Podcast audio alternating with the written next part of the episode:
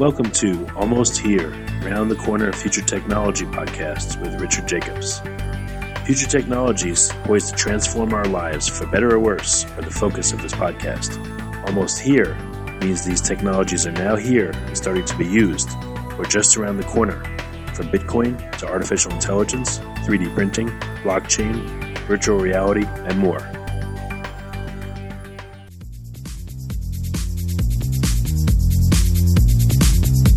Coming to Dallas, Texas, September 14th, 15th, and 16th, 2018, the Blockchain and Future Tech Expo.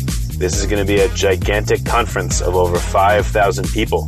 We're going to be talking about blockchain and its applications. We're going to be talking about quantum computing, cybersecurity, artificial intelligence, and several other future technologies that are poised to and actually changing our lives as we speak. Here's why you should attend.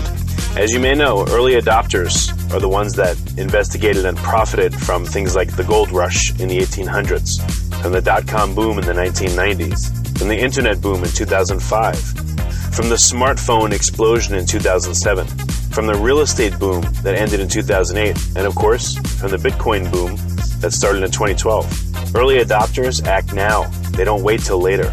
They go out west first, in their covered wagons, they find the biggest gold nuggets. If you consider yourself an early adopter and you want to find the biggest nuggets, then you owe it to yourself to attend this upcoming conference. Blockchain is going to affect how we control and store our medical data, how we send money around the world, how we bank, and more. But artificial intelligence, quantum computing, and cybersecurity will play a pivotal role in our lives as well. And that's why our next event, September 14th to the 16th at the Dallas Convention Center, is going to have not only 5,000 plus attendees, but will showcase blockchain, AI, cybersecurity, quantum computing, and more.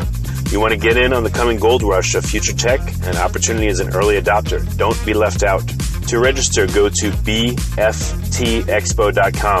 That's blockchain future tech expo.com. Thank you. Hello, everyone. Welcome to the Future Tech Podcast. This is Chris, and my guest today is Shane Brett with Gecko Governance. Welcome, Shane. Thank you, Chris. Uh, thanks for having me. Definitely. Yeah, it's good to have you on. So, Shane, give us a bit about your background. Sure. So, I uh, my background is primarily in investment funds, in hedge funds, and in asset management. So, I would have been working in that area since God over 20 years now, since about 1997, and I worked would have worked a lot around compliance for pension funds, 401k 401k funds in America, and particularly on on the hedge fund side and that would involve involve working in the US and a lot in London over here in Europe and over in Sydney in Australia quite a bit as well. And I would have written quite a bit a number of years ago, a couple of books about hedge fund regulation, and many white papers in that particular area. So uh, up until I set up a tech company three years ago, I had been one of these hedge fund compliance guys, very much um, caught up in the world of regulation and, and governance. Now, regulation and governance is a big topic, especially this year. I think with the developments we've seen in the kind of the blockchain space in the last last year, um, those are those are key words. And what kind of things are you seeing in that for 2018? Well, yeah, so very interesting question, and a couple of different pieces to that, I think. And how we've come to this, just to give you some context very quickly, is that we built a solution for managing fund regulation, investment fund regulation, and compliance, and to provide good governance in a lot of post 2008 financial crisis um, um, new regulation that came out in America and in Europe. So, so a couple of years, about 18 months ago, we started to build out a, some work um, around a blockchain integration with Hyperledger, to, which really helped a lot of financial companies timestamp their whole audit trail of compliance. So that so that was that was great. It, may, it meant they could prove to the regulators what they'd done and how they'd follow different rules. And I think what's interesting about moving into that particular blockchain space is that particularly in the crypto world over the last obviously year or so with the growth in different types of, of token sale projects, we can see now that the regulators are really starting to, to wake up and they are starting this year um, to make noises about the kind of compliance framework and what they expect from different projects and from the crypto world in, in general over in terms of how to run good projects and um, and what they'll expect to see. So what's interesting is that we we would look at this very much on a global basis, and we would have offices in New York and over in uh, Sydney in Australia, as well as being headquartered here in Ireland and Europe. But basically, that we're seeing more and more pronouncements by the leading regulators trying to work out, particularly on the on the crypto side, what's the best way to govern these specific types of projects and these um, types of uh, of cryptocurrencies longer term.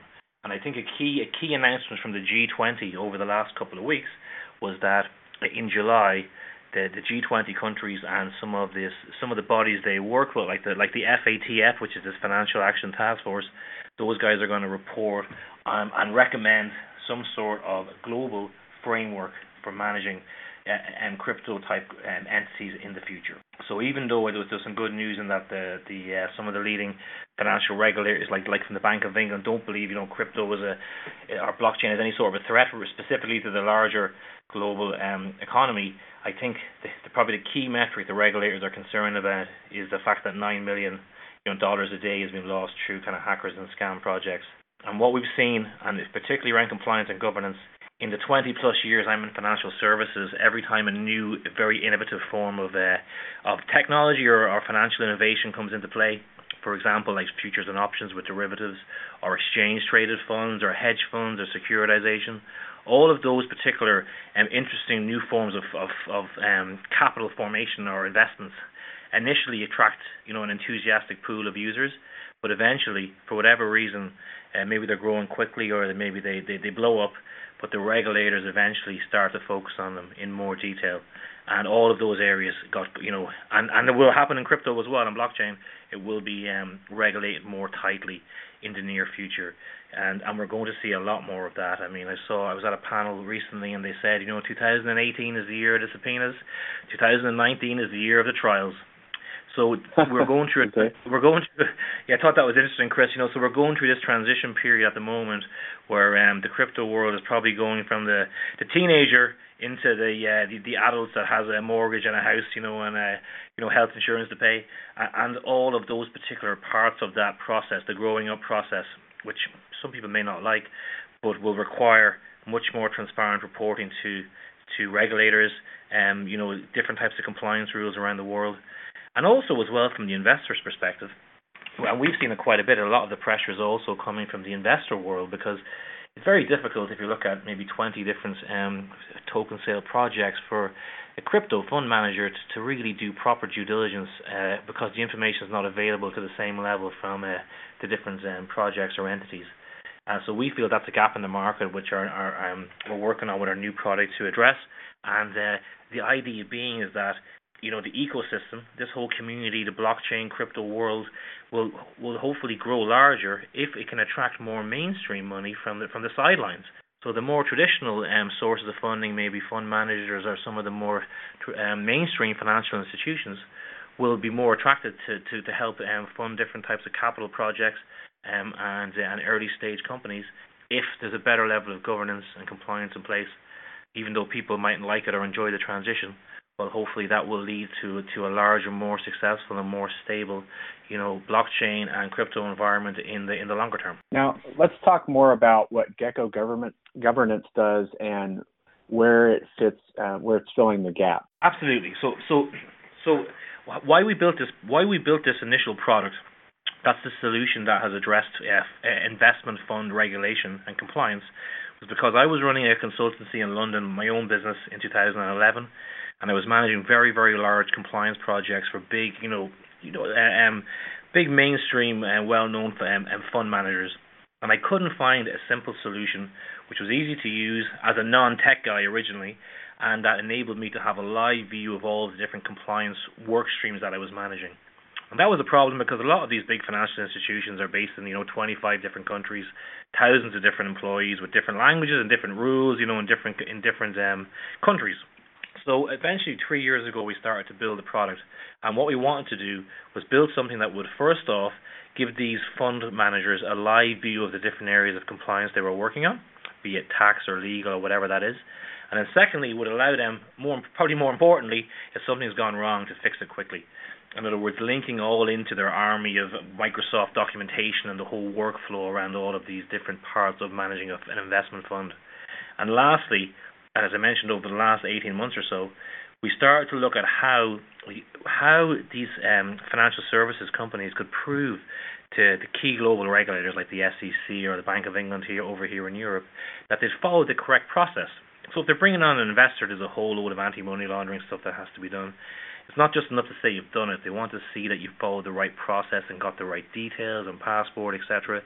And we came to the conclusion that using a blockchain was a very good way to timestamp that audit trail of compliance as a way basically to prove out this process that you'd followed. So very transparent. And we you know, we sat down with the SEC a couple of times to get their feedback, and they actually spoke at our panel in New York City last summer, talking about innovative ways to use blockchain in financial services. So so that so that has been a key piece for us, just in terms of providing an assurance for financial services companies and also to their investors and specifically to the regulators that different processes were being followed properly using a blockchain timestamp which was transparent and irreversible and could be opened up on a permission basis to, to, the, to the financial regulators. So where that has got us right now is we've opened we opened three offices around around the world to look at the you know the major the major different time zones you know Asia Pacific Europe and also obviously the US and um and we started to bring on you know like what we would call tier one clients. So the you know the, the Grant Thorntons of the world and the and the uh, the AXAs which has been great and we've expanded the team and we've brought in some seed funding from from a VC company in America but really, where where we feel now, and we're moving to just at the moment, is that uh, our our our VC um, in Boston, Cosmo Ventures, are very very heavily involved in the crypto crypto space and are real subject matter experts in this area. And from some of the analysis and discussions we had with them, even last summer, we could see that the governance and the management of the process of token sales and crypto funds in particular really could easily um, and could definitely use um, much of the workflow and much of the governance structure we had in place in our existing product. And to put that into plain English, what I mean is if investors are giving you money, they want to be able to oversight what you're doing with it. The, the token sale projects want to be able to manage everything from their documentation to all the different partners like tech, smart contract auditors, you know, AML, K, um, um, marketing, PR, Similarly, the regulators want to be able to dip in and out of this, and they're going to be putting in new sets of rules in the future. And our existing product pulls all them in from different countries. And lastly, you, you, you need some sort of a, of a central hub that these uh, token sale projects can link into the key, um, what I would call service providers in that industry. You know, so great PR companies like Wachsman, you know, uh, tech providers like Securitize, and really that whole ecosystem, um, kind of working with each other, is what our new Gecko solution, uh, Crypto One, is going to centralize. It's it's essentially going to be that cockpit whereby regulators will have quality assurance on on on, on the compliance side, investors will have transparency and accountability into their investments, and then the token sale projects will have a way of managing and um, the the end to end process for their for their compliance project. So that's really so, where we're, we're yeah. So when you're when you're speaking to the those different audiences, from from regulators to institutions to investors, um, describe what it is each specific one wants to know, or what you you feel like they they're needing more in their education to um, to trust a little bit more fully. Yeah, that's that's really interesting actually because um, it, it's it's a completely different um, it's a, in a way it's a completely different um, requirement to some extent from the different the different entities. So uh, just to give you an example, if we look at the four key participants I would see in this particular space, which is the the token sale projects, you know the regulators, the investors into those projects, and the wider ecosystem. So if you're running a project as we are at the moment, and we're just kind of getting ready to get our authorization here in Europe to look at kicking that off it means that you're we're, we're learning a lot about the about how you know a good token sale project should work. And essentially, it's six or seven little mini projects dealing with attorneys in different countries, dealing with you know PR companies and te- you know token generation and distribution, AML, and really it's quite difficult to streamline it, and it's pretty operationally inefficient. And I wish we had our um, new solution, uh, the one we're building um, right now, right now to, to use for our own um, token sale because it's it's a challenge, you know. And uh, the idea essentially is that we are going to offer these projects to enhance credibility and a more streamlined, operationally efficient process to manage their the governance of their token sale. And a key point for the projects is that we are going to offer what we call a stamp of attestation, and that means that if the, these ICO projects follow the key you know 35 or 40 steps that we have in there so in terms of transparency you know like giving a clear clear documentation around things like a foundation or you know all the the AML for investors and the directors of the of the ICO company. Um, they would they, will get this stamp of attestation. And really, we've taken quite a bit of, of um, guidance from a very very good white paper called the, uh, the called the ICO Governance Foundation, which is really talking about how the industry needs to urgently self-regulate before the hammer of compliance comes down pretty hard. And, uh, and and we completely agree. We've seen it in every other space. You either self-regulate or you you know you get exterminated. So, uh, so, so, so, so to summarise that, it's very difficult if you look at maybe 20 different um, token sale projects for a crypto fund manager to, to really do proper due diligence uh, because the information is not available to the same level from uh, the different um, projects or entities. Uh, so we feel that's a gap in the market, which are, are um, we're working on with our new product to address. And uh, the idea being is that you know the ecosystem, this whole community, the blockchain crypto world will will hopefully grow larger if it can attract more mainstream money from the from the sidelines. So the more traditional um, sources of funding, maybe fund managers or some of the more um, mainstream financial institutions, will be more attracted to, to, to help um, fund different types of capital projects um, and, and early stage companies if there's a better level of governance and compliance in place, even though people mightn't like it or enjoy the transition well, hopefully that will lead to to a larger, more successful, and more stable, you know, blockchain and crypto environment in the in the longer term. Now, let's talk more about what Gecko government governance does and where it fits, uh, where it's filling the gap. Absolutely. So, so, so, why we built this? Why we built this initial product? That's the solution that has addressed uh, investment fund regulation and compliance. Was because I was running a consultancy in London, my own business in 2011 and I was managing very, very large compliance projects for big, you know, you know, uh, um, big mainstream and well-known um, um, fund managers. And I couldn't find a simple solution which was easy to use as a non-tech guy originally, and that enabled me to have a live view of all the different compliance work streams that I was managing.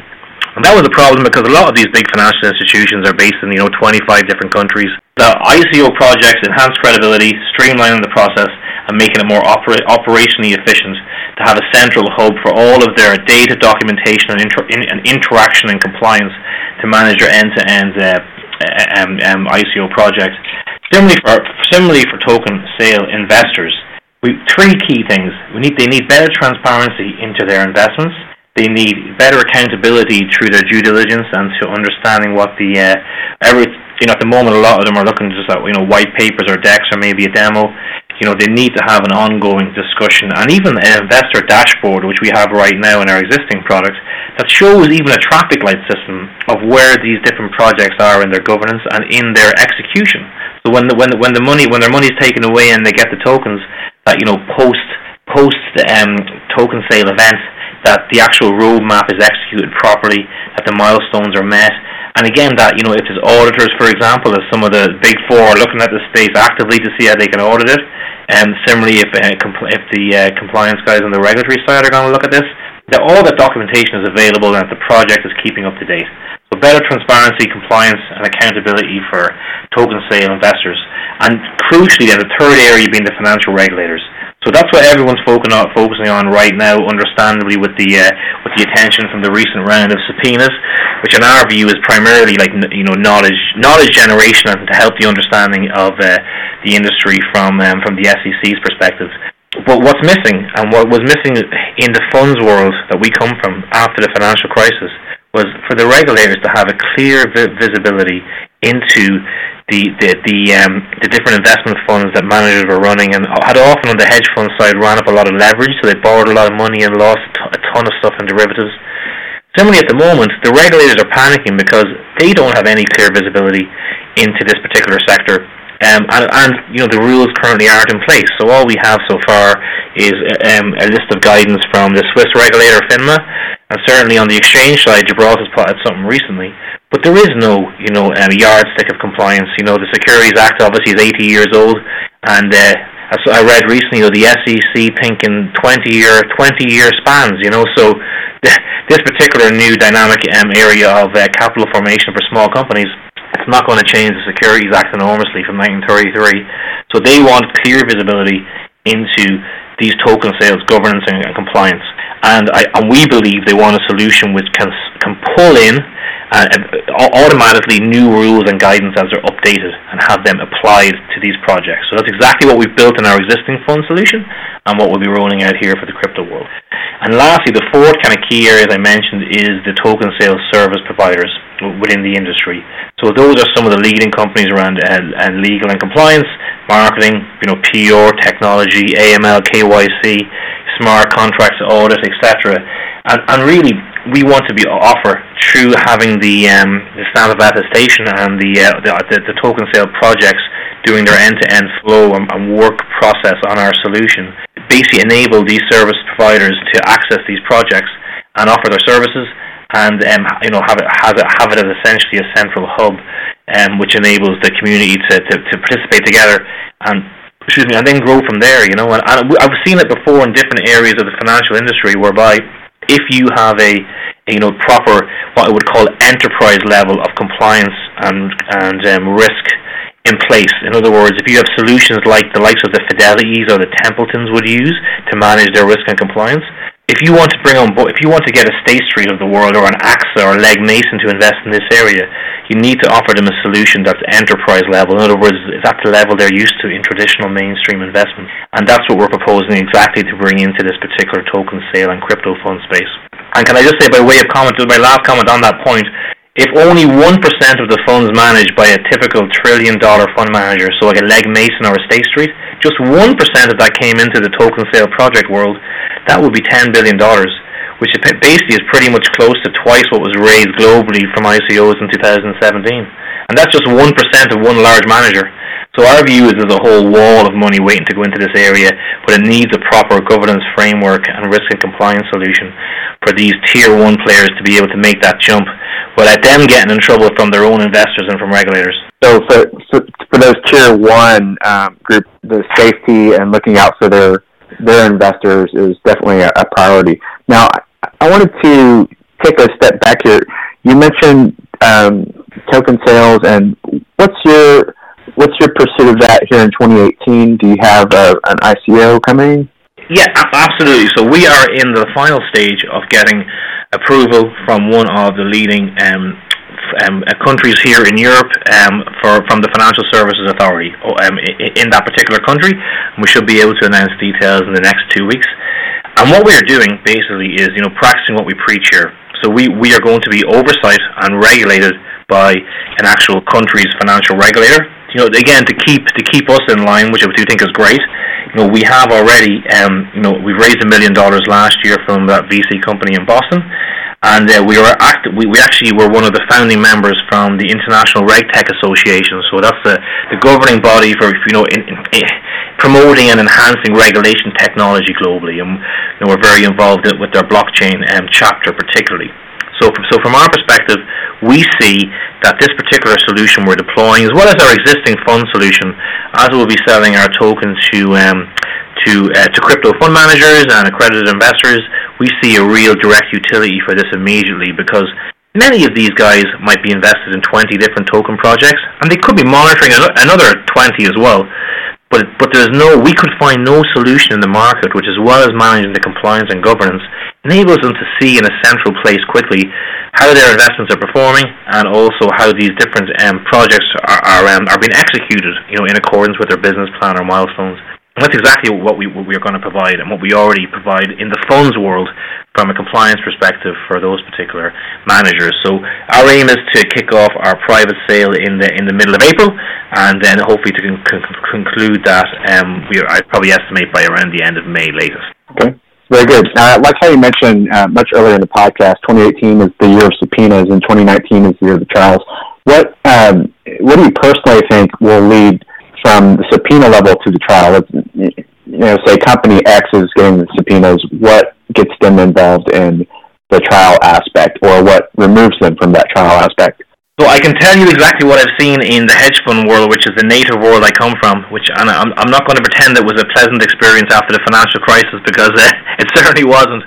But um, if you look, if you look online for that period between 2008 and 2000, maybe 11, kind of post, you know, Bernie Madoff's uh, scandal and uh, Lehman's collapsing, there was a whole rash. You know, there was an avalanche of hedge fund uh, scandals. But um, what really happened was um, quite a number of fairly tough jail sentences were handed down for the most um, for the most outrageous fraudsters, you know, and the, and the worst pyramid pyramid schemes And what I saw in the work in America, and I think one difference between America and Europe is that in Europe the rules can the rules themselves can often be much more prescriptive in, uh, securities and financial services. They can be very very detailed, and the fines can be very large. But over here in Europe, people don't tend to get jailed quite as quickly. In the U.S., where people can end up in a federal penitentiary pretty quickly.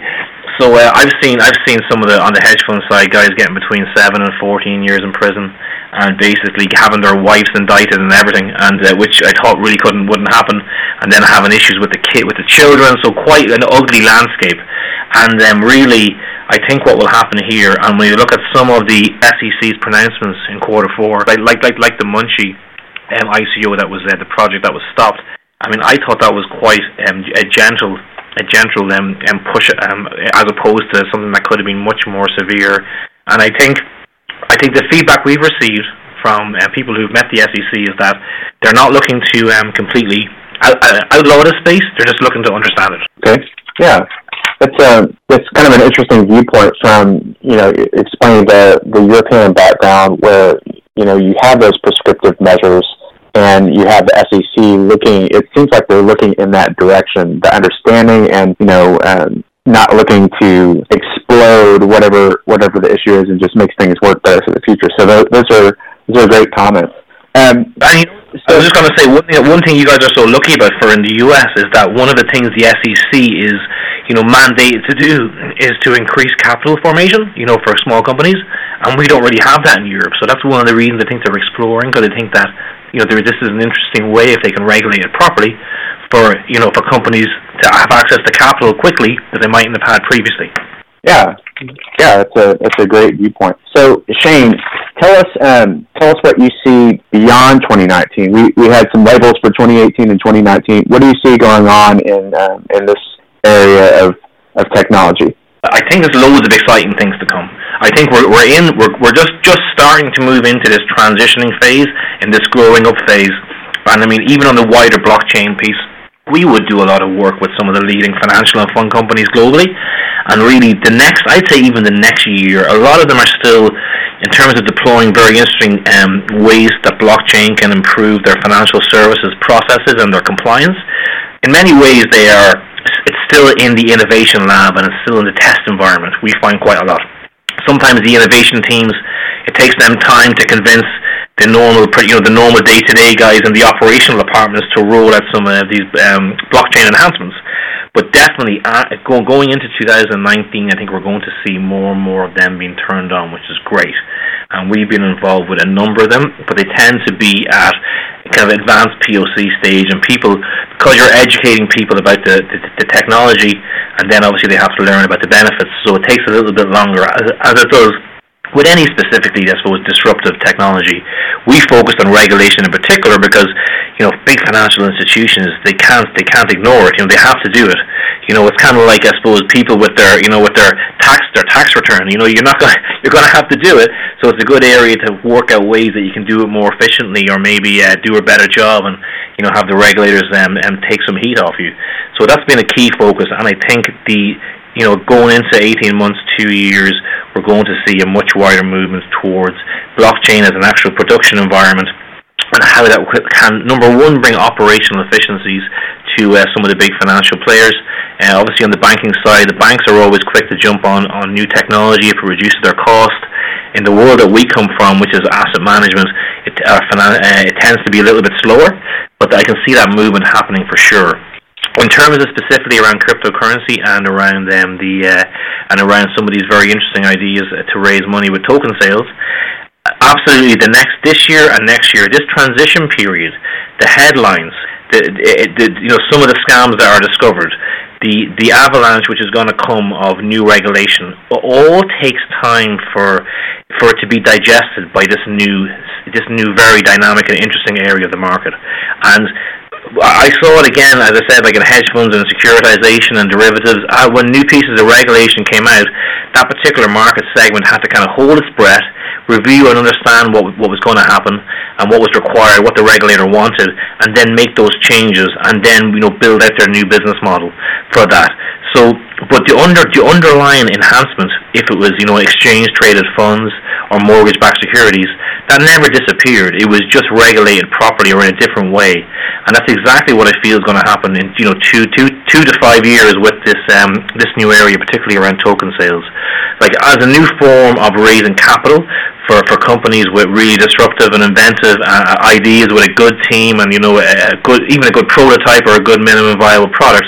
I think that that is going to remain as potentially a very exciting way to uh, to grow a company quickly um, and in a non-dilutory fa- fashion. And I think it's going to affect the VC world in particular because they're going to become, I think, more gatekeepers to investors in terms of like in, a, in terms of giving potential projects a credibility by saying they've reviewed them and they think these are you know best in class in a particular area. So there's some very interesting ideas around that around that, and, and specifically once this transition period starts starts starts to, to fall away and we have a set globally agreed and a set of at least guidelines or principles for how these type of token sales projects should work. You know, whether a good question like whether, for example, uh, you know, a, a token sale should, should have a foundation. You know, there's different views on that, and really, we I actually think at the moment the fact that Switzerland has come out first with some of these regulatory views means in a lot of ways there's a good chance that that will become sta- uh, the, the the the embryo for a standard framework globally. And of course, the SEC will have their own views. Our our our regulator here in Europe is called ESMA, and they regulate 28 countries. So they will have their own view as well. But um, but but normally the U.S. in particular and Europe manages at the principles level to agree, you know, what uh, any new financial um, innovation is a minimum level of compliance required. And I can already see that, that that white paper I mentioned from the ICO Governance Foundation, which is really excellent and covers a lot of these key areas for what they believe is best practice. I definitely think they're going to be the uh, the embryo for future um, for future uh, compliance in this particular space. But longer term, three to five years, I think people will look back and um, and they'll recognise the fact that we, we've gone through a turbulent time, certainly more recently. That's obviously affected the prices of, of cryptocurrencies, um, which I think is certainly the likes of Ether. I think are very is very low at the moment. But but that um, long, longer term, I think people will look back and agree that this this difficult transition period, you know, where the it, where it's harder potentially to attract investors. Um, also, regulators are putting pressure on from their side, but that essentially a, a cleaner, more efficient, better governed, um, you know, space comes out of this as as a way then to grow for in the future, and you know, the dead, the dead, or the fat or whatever is cut off um, this particular area of um, capital raising, and instead it's a it's a, it's it's a it's a good basis to grow in the future, and as I said, hopefully will attract um, even a small amount of money for some of these leading um, financial managers and fund managers, which would make a colossal impact on the opportunities for smaller companies, and uh, you know to have that have a good team and a good plan, and then maybe a good initial product. Shane, it's been so great hearing your expert knowledge today and especially your predictions for the future. Where's the best place that people can find out more about you and Gecko Governance? So if you want to check out geckogovernance.com, and that'd be great, and you can find out all the details about our existing company, existing product, and our our our, um, our token sale coming down the track next month. And uh, of course, at Shane at geckogovernance.com, people are always more than welcome to email me. And uh, you know, as I said, we're we have an office in New York, we're in the States regularly, and we're over in Australia quite a bit as well. So living on living on the the red eyes quite a bit these days. Great, Shane. Thank you so much for joining us today. Brilliant. Chris, thank you so much for having me. Shane Brett with geckogovernance.com. And we want to thank all of our listeners for tuning in to the Future Tech Podcast. We will catch you here next time. Coming to Dallas, Texas, September 14th, 15th, and 16th, 2018. The Blockchain and Future Tech Expo. This is going to be a gigantic conference of over 5,000 people. We're going to be talking about blockchain and its applications. We're going to be talking about quantum computing, cybersecurity, artificial intelligence, and several other future technologies that are poised to and actually changing our lives as we speak. Here's why you should attend. As you may know, early adopters are the ones that investigated and profited from things like the gold rush in the 1800s, from the dot com boom in the 1990s, from the internet boom in 2005, from the smartphone explosion in 2007, from the real estate boom that ended in 2008, and of course, from the Bitcoin boom that started in 2012. Early adopters act now, they don't wait till later. They go out west first. In their covered wagons, they find the biggest gold nuggets. If you consider yourself an early adopter and you want to find the biggest nuggets, then you owe it to yourself to attend this upcoming conference. Blockchain is going to affect how we control and store our medical data, how we send money around the world, how we bank, and more. But artificial intelligence, quantum computing, and cybersecurity will play a pivotal role in our lives as well. And that's why our next event, September 14th to the 16th at the Dallas Convention Center, is going to have not only 5,000 plus attendees, but will showcase blockchain, AI, cybersecurity, quantum computing, and more. You want to get in on the coming gold rush of future tech and opportunity as an early adopter. Don't be left out. To register, go to bftexpo.com. That's blockchain future tech expo.com. Thank you. You have been listening to Almost Here, Around the Corner Future Technology podcast with Richard Jacobs. Subscribe to this podcast, post a review to discover more future technologies that are poised to transform our lives for better or worse, such as Bitcoin, artificial intelligence, 3D printing, blockchain, virtual reality, and more.